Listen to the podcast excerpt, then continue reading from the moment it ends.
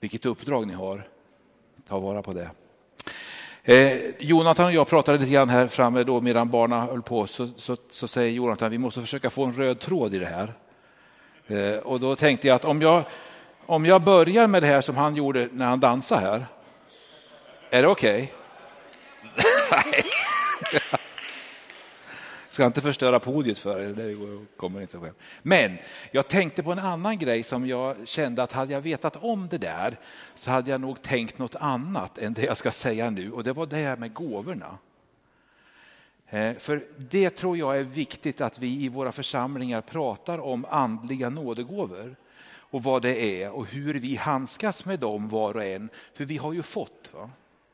Om vi slänger dem om vi inte vågar öppna eller om vi försöker omsätta dem i vardagsliv när vi lever våra liv. Men det får jag ta en annan gång, för ni har ju fått en introduktion idag med barnas hjälp och den tycker jag var jättebra. Jag ska prata om någonting annat, nämligen utifrån, nu vet inte jag vad ni ser, ni ser samma sak som jag. ska förklara för er att jag har min dator där och när jag trycker här så ändrar det bild på min dator, men inte där, så vi ska försöka samverka nu här så att det funkar, så att vi ser samma bilder. Eh, det här, den här söndagen har temat Guds mäktiga verk. Eh, och det ska vi syssla lite med tänkte jag nu. Och jag ska försöka ge er lite tankar som ni kan fortsätta med hemma hos varandra när ni dricker kyrkkaffe sen. Eh, och då ska vi läsa det som är evangelietexten för den här söndagen. Och det kan vi läsa och då kan ni följa med och se om jag läser rätt. I den sjätte månaden blev ängeln Gabriel sänd från Gud till en ung flicka i staden Nasaret i Galileen. Hon hade trolovats med en man av Davids släkt som hette Josef och hennes namn var Maria. Ängeln kom in till henne och sa, var hälsad du högt benådade, Herren är med dig. Hon blev förskräckt över hans ord och undrade vad denna hälsning skulle betyda. Då sa ängeln till henne, var inte rädd Maria, du har funnit nåd hos Gud. Du ska bli havande och föda en son och du ska ge honom namnet Jesus. Han ska bli stor och kallas den högstes son. Herren Gud ska ge honom hans fader Davids tron och han skall härska över Jakobs hus för evigt och hans välde ska aldrig ta slut. Maria sa till ängeln, hur ska detta ske? Jag har ju aldrig haft någon man. Men ängeln svarade henne, helig ande ska komma över dig och den högstes kraft ska vila över dig. Därför ska barnet kallas heligt och Guds son. Elisabet, din släkting, väntar också en son nu på sin ålderdom. Hon som sades vara ofruktsam är nu i sjätte månaden. Ty ingenting är omöjligt för Gud. Maria sa, jag är Herrens tjänarinna. Må det ske med mig som du har sagt. Och ängeln lämnade henne.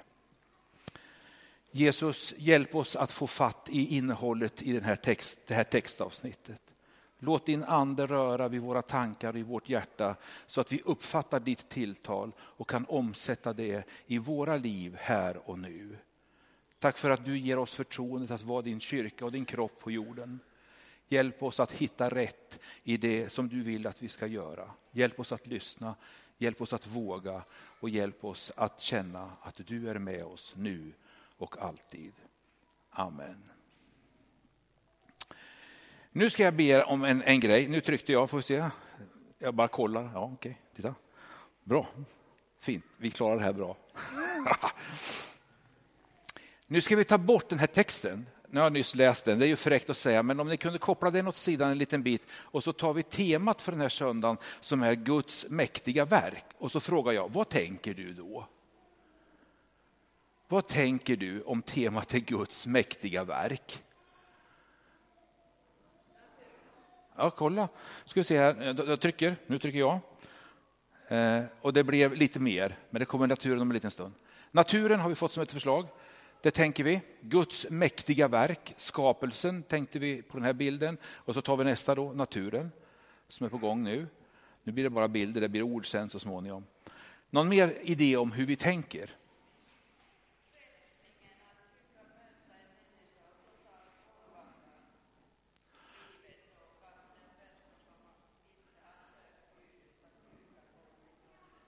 Just det, vi tänker Guds mäktiga verk, att Gud kommer oss till mötes och kan ta hand om våra liv, befria oss från det som har blivit fel och ge oss kraft att försöka leva rätt. Och han kommer med frälsningen, alltså räddningens gåva. Eh, det tänker vi också, okej. Okay. Något mer? Livet, okej. Okay. Ja, det är häftigt. Livet är häftigt. Vi tänker livet när vi tänker Guds stora verk. Vi tänker, nu tar jag och tar den här bilden och så säger jag, vi tänker också ibland, tror jag, en nivå över oss själva och tänker vi där uppe verkar Gud på ett mäktigt sätt. Och då kan vi tänka skapelsen, naturen, frälsningen, vi kan tänka helande. Och vi kan tänka andra saker som vi känner, det här hanterar inte vi, utan det ligger på Guds plan. Och så kan vi säkert berätta för varandra om att vi har upplevt olika saker som vi inte kan förklara, som vi kan säga, det måste ha varit ett änglabesök eller det måste ha varit Gud som har gjort det här. Och då kan vi kalla det för ett mäktigt verk va? och så kan vi ha det kvar.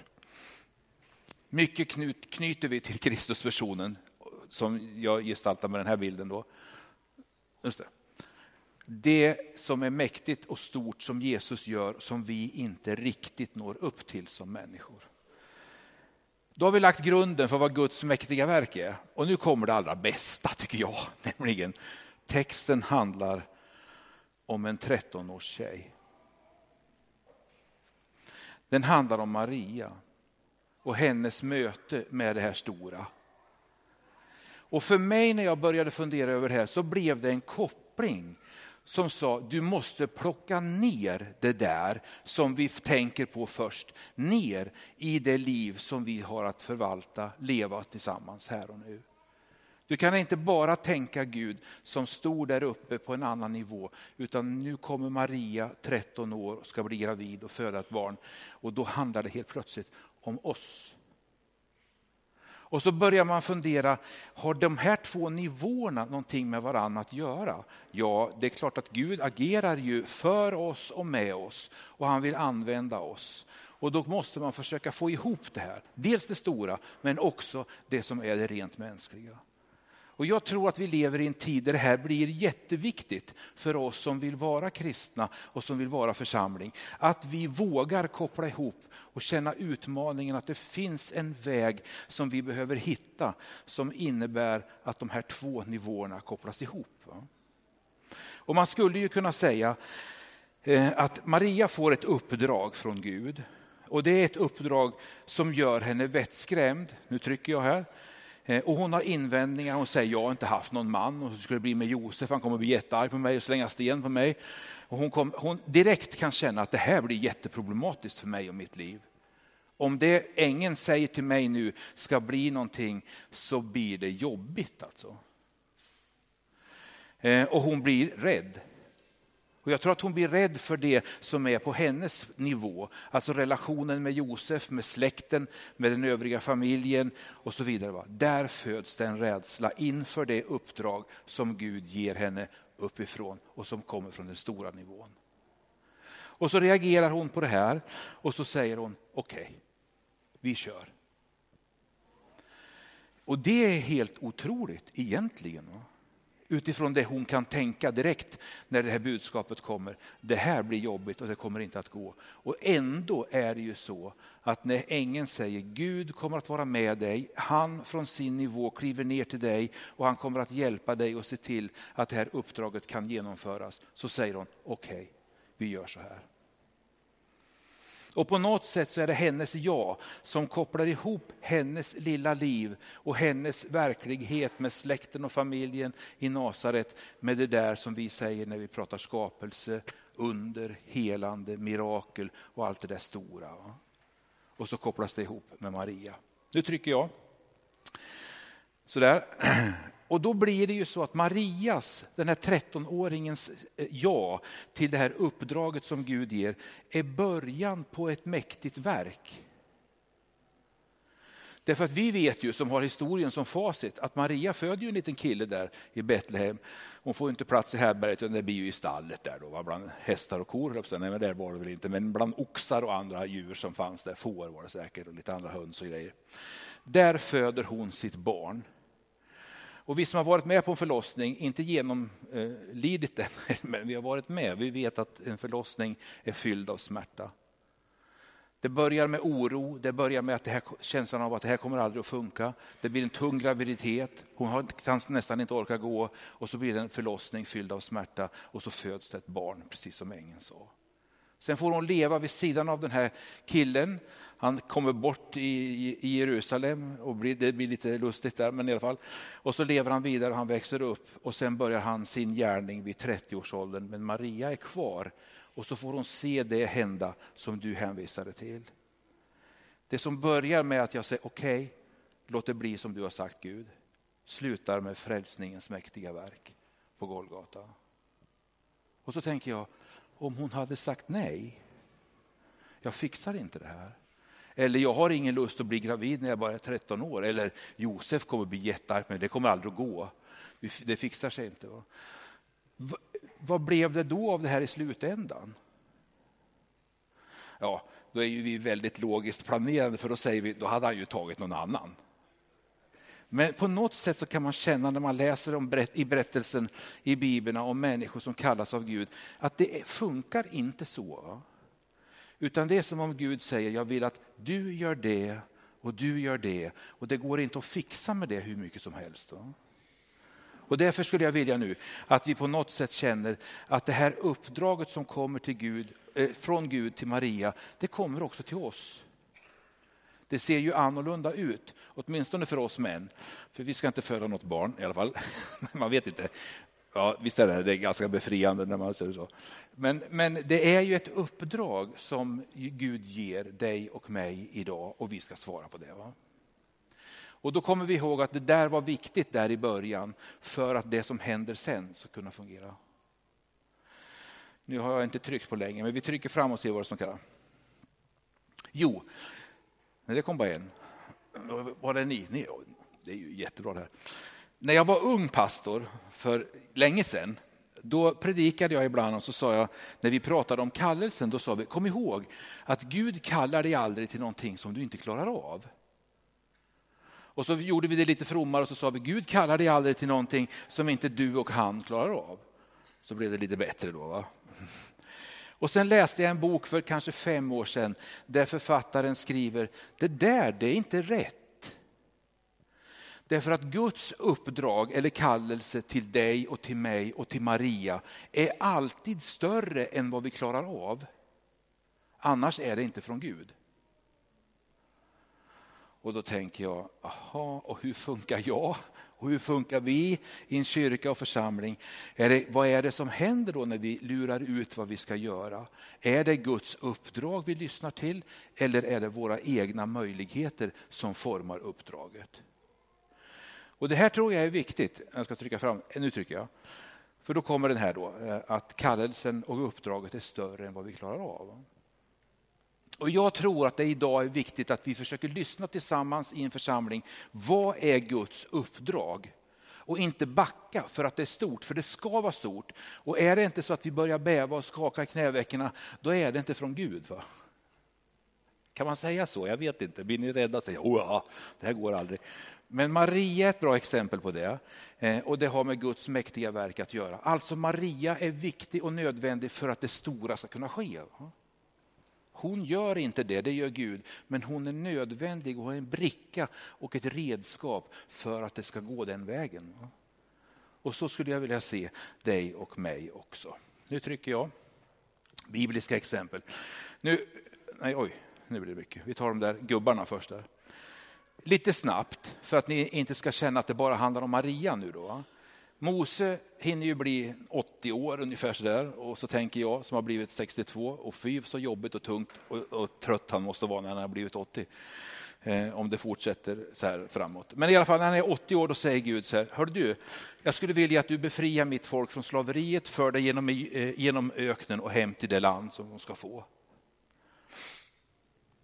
Och då säger Mose inte, självklart, om du vill det så fixar jag det. Utan säger, det klarar inte jag finns ingen möjlighet i världen, jag har fyllt 80. Jag orkar inte gå den där vägen ens en gång genom öknen. Och hur ska jag få den, de från faraos grepp i Egypten? Det klarar ju inte jag. Dessutom har jag en dödsdom om jag går tillbaka till Egypten. det, det funkar inte, du har valt fel snubbe. Du måste ta någon annan för jag fixar inte det här. Och så för de en dialog om det då. Gud säger, jag vill att du gör det här. Och Mose säger, det klarar inte jag. Eh, och till slut, det är så roligt att läsa, för till slut tappar Gud tålamodet. Va? För när Mose säger, alltså jag har ju svårt att prata, de kommer inte förstå vad jag säger, de, jag hörs inte. Då säger Gud, ta med dig Aron, brorsan, och så snackar du med honom och så snackar han med folket. Gå nu. Eh, och det, det är Maria, känner ni det? Det är Maria, samma sak. Va? Om vi tar Jeremia då, som var en ung grabb och som nås av den här kallelsen att bli profet då, och förkunna Guds ord ut i tiden där tiden är allt annat än formad av Guds ord. Så ska han kliva ut där och försöka säga någonting. Och han säger ju direkt, alltså jag är alldeles för ung. Va? Det är ju ingen människa som lyssnar på en 20-åring. Du måste välja någon med livserfarenhet och någon som kan, har en utbildning. och så. Jag har varken utbildning eller livserfarenhet. Det funkar inte med mig. Och då säger Gud till slut i den här diskussionen. Nu går du Jeremia och jag kommer att lägga ord i din mun och det är dem du ska prata, ingenting annat. Gå nu. Uppdraget är alldeles för stort och han känner det klarar inte jag. Och vi vet ju att Jeremia får utstå ganska mycket när han lever sitt liv, men han går ju. Va? Och gör det Gud vill att han ska göra, säger det Gud vill att han ska säga till sitt folk. Va? Det är Jeremia. Lärjungarna är precis samma sak. De är jätteskraja, tycker att det är otäckt, vågar inte riktigt, utan får lov att knuffas ut av Jesus. Va? Och han får ge dem garantier, det kommer att gå, det kommer att hända det här om ni går och säger det här och jag vill att ni gör det. Det är så mänskligt att sätta upp ett försvar mot Guds uppdrag. Och jag tror att vi lever i en tid där det är lika lätt för oss att sätta upp och säga nej det klarar vi inte. Det går inte. Och vad ska det bli av det? Paulus han får ju uppdraget att bli eh, apostel för hedningarna, alltså att sprida kristen tro till hedningarna. Och när han får den då är han ju fortfarande på jakt och ska fängsla alla kristna och döda dem. Det är ju lite schysst uppdrag i den livssituation han befinner sig i. Och Gud får ju ta i ganska hårt med honom. Va? Eh, och få honom att ramla av hästen och bli blind ett tag och så. Och sen börja om och styra in mot det uppdrag som är hans. Va? Och han gör det ju med bravur. Och så den som jag gillar bäst, Elia gillar jag. Han är bra som exempel därför att han ska ju vid ett tillfälle tävla, eller, ja, tävla med Baals profeterna om vem, vilken gud som kan tända en eld. Baal eller eh, Elias gud. Då. Och då är ju Baals profeterna 400 pers som bygger ett altare och lägger dit ett offerdjur och har ved på och grejer. Och så står de runt det här altaret och så ber de och ropar till Gud och det händer ingenting. Och då är Elia lite spydig för han säger så här, ni får nog skrika högre för det verkar som om eran Gud är döv säger han, och det var ju inte speciellt snällt sagt. Men sen blir det Elias tur. Tänk nu på uppdrag och Guds verk. Han bygger ett altare, han slaktar ett offerdjur, han skaffar ved, han lägger veden på altaret, lägger köttet av djuret uppe på. Han gräver en vallgrav runt eh, det här altaret som han har byggt och så häller han den full med vatten och så häller de fullt med vatten över alltihopa så det bara dryper av vatten. Och sen backar Elia undan och så säger han Gud tänd. Han sprang inte dit med en tändsticka utan han gjorde sitt. Så mycket han kunde tog han i för att göra det Gud hade bett honom att göra. Och när det är tid att backa undan, då backar han undan och så säger han, tänd nu Gud. Och så säger det pang. Och jag känner att det här blir en bild för hur vi kan koppla ihop vårt lilla liv med det stora som Gud vill göra. Han vill använda oss och vi tycker hjälp, klarar inte. Men om vi gör det Gud säger så ska vi få se att det blir någonting som är mycket större. Och det behöver vi som kyrka uppleva i vår tid, tror jag. Nu kommer det nytt. Guds mäktiga verk behöver vår insats. Vi behöver föra ihop vår mänsklighet med Guds gudomlighet och låta det här samverka på, i, på jorden eller i världen eller bland människor idag. Jag tror det här är jätteviktigt. Genom vårt ja kan Gud manifestera vem han är för människor som vi möter i vår värld. Genom vad vi gör som församlingar kan världen förstå att det finns en Gud och han kan göra något stort av det vi börjar arbeta med. Och det här är ju inget nytt, så här funkar det. Nu trycker jag, får vi se vad det blir nu.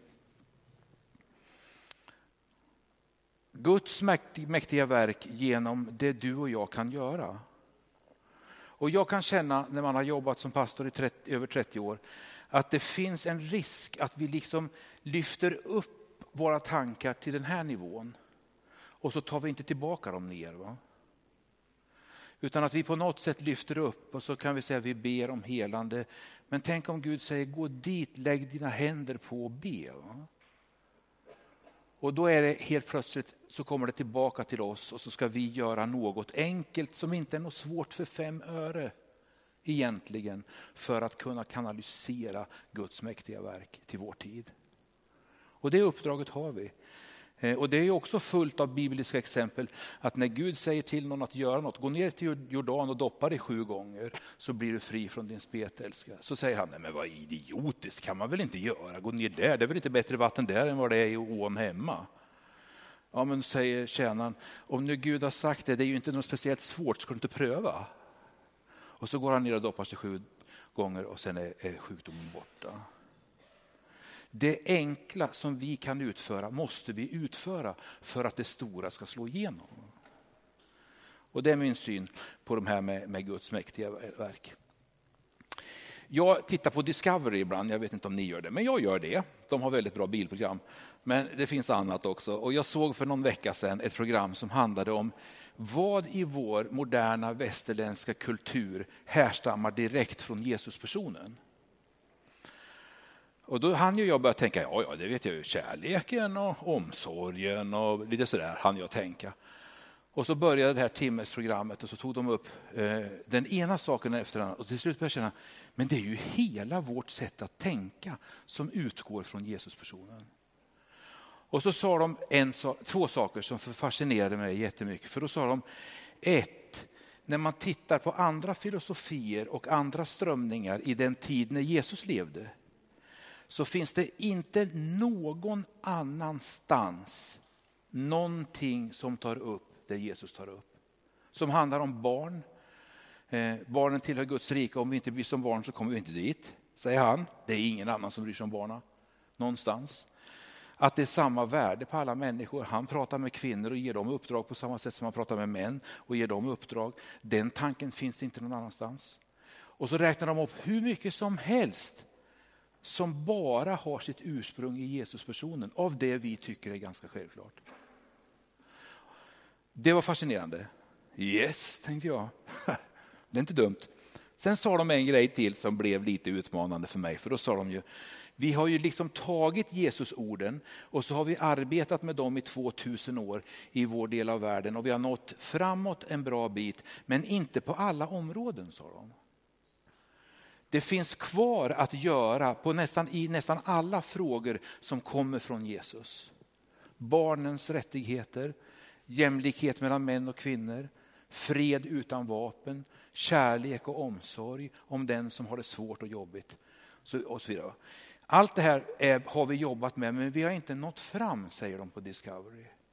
Utan det finns kvar att göra. Och då tänker jag, yes, det kan inte vara slut på församlingens tid. Vi har ett stort uppdrag kvar att jobba med det här som Jesus introducerar med sitt liv och med sina tankar och som Gud vill använda för att visa sina mäktiga verk i världen. Ja, ge inte upp. Församlingen som svarar ja på Guds kallelse är framtidens hopp. Det finns ingen annan som kan ge det hoppet än den som fortfarande har sin grund i det Jesus sa och gjorde. Du och jag vill bära det här in i vår tid med de resurserna vi är och tänka att Gud gör det större när vi gör det. Och då finns den här historien, pianisten och pojken, som jag tycker är jättefin. Nu tänker vi på det jag har sagt precis nu. Och så var det ju mamman som var med sin femåring på ett hotell och bodde. Och så var det frukostdags så kutar killen, femåringen, ner till, till foajén eller till det här restaurangrummet. Och så när mamman är på väg ner så hör hon att det spelar Blinka lilla stjärna. Så här. Blinka lilla stjärna på pianot eller på flygeln. Och så när hon kommer in där så sitter ju han, femåringen där. Och det är det han kan, va? spela Blinka lilla stjärna. Och så är hon på väg och ska rusa fram. Och så kommer han då som är pianist, konsertpianisten där som har sina föreställningar på kvällen för att äta frukost. Och så går han fram till den här killen som sitter där med sin blinka lilla stjärna och så sätter han sig bredvid och så börjar han spela. Och det blir någonting alldeles fantastiskt. Och killen han kör sitt blinka lilla stjärna där och så eh, pianisten börjar lägga på ackompanjemang och börjar spela, liksom fylla ut det här. Va? Gör det du kan, det finns en som gör det större. Och vi har varit med om det, inte med en pianist, så, men vi var med i en gudstjänst där en tioåring spelade klarinett. Och ni vet ju hur barn spelar i början när man har lärt sig. Det är jätte, så här, de räknar jättenoga. så spelar de så. Och han spelade på sin klarinett och så fanns det en gammal organist med. Och så skulle de spela When the Saints Go Marching In som på Studium. Och det börjar med att den här lilla tioåringen ställer sig så spelar han precis, ni vet. Och så sätter sig organisten vid orgeln och så börjar han spela.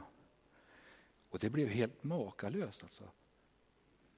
Och killen står där med sin klarinett och så spelar han precis likadant, precis så här och räknar och han bara lägger på på orgeln. Så är det med Guds mäktiga verk. Om jag gör det lilla jag kan så kommer Gud att göra det större. Och då är det ett jätteproblem, jag vet inte om det står där nu, men, men eh, Problemet är hur vi ska hitta det Gud säger till oss att göra. Och att vi får tänka, vi har varandra och vi har våra upplevelser, vi har ordet och vi kan liksom jobba med det och fundera över vad är det Gud säger till oss att göra idag. Och så känna att om vi hittar det, om vi hittar blinka lilla stjärnan, nej den ska vi inte spela, men om vi hittar det Gud vill att vi ska göra så kan vi vara övertygade om att han så att säga gör det större. Va? Och jag brukar tänka, jag vet inte om det kommer, jag brukar tänka på frågeställningar som rör sig idag i världen. Det är två människor som är ihjälskjutna i Göteborg. Det finns otroligt mycket vapen i världen. Och vi säger inte ifrån som kyrka till vapenexport. Va? Det kan vi göra. Vi kan säga ifrån och säga vi vill inte ha några vapen i världen.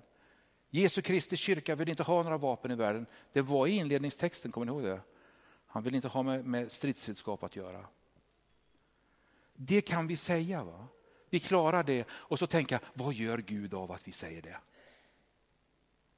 Och Det finns mängder av frågor i vår tid som jag känner vi måste lyfta va? och vi, göra det vi kan, säga ifrån. Va? Och Det finns många i vårt land, alltså många frågor som jag känner vi borde lyfta upp och ha en åsikt om och känna att vi kan ha den åsikten ihop därför att vi vill tjäna Kristus. Och det är nödvändigt att det blir så, annars kommer det att kapsejsa. Så kan jag känna. Och så får vi inte vara rädda för det. Maria säger ja till det här då.